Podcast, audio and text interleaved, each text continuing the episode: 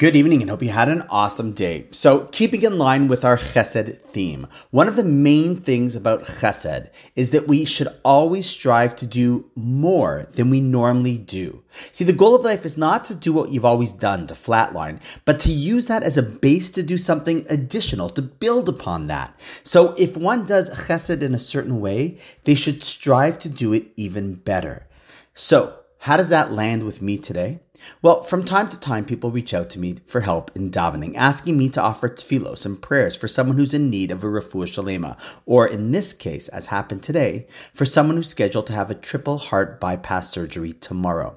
He's the spouse of someone who listens to the podcast and who I noticed I was last in touch with on WhatsApp on day thirty-nine of the podcast, so it's been a good few years.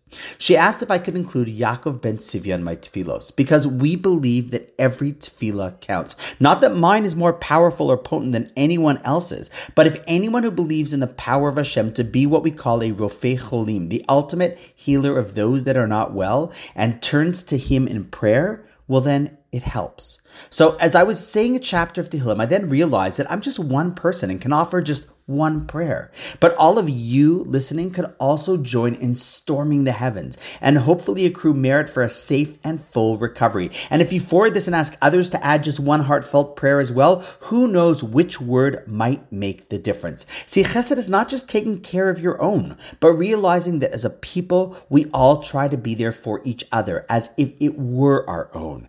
This This is the feeling of oneness as a people, and that's the expression of chesed, doing something beyond what you would normally do.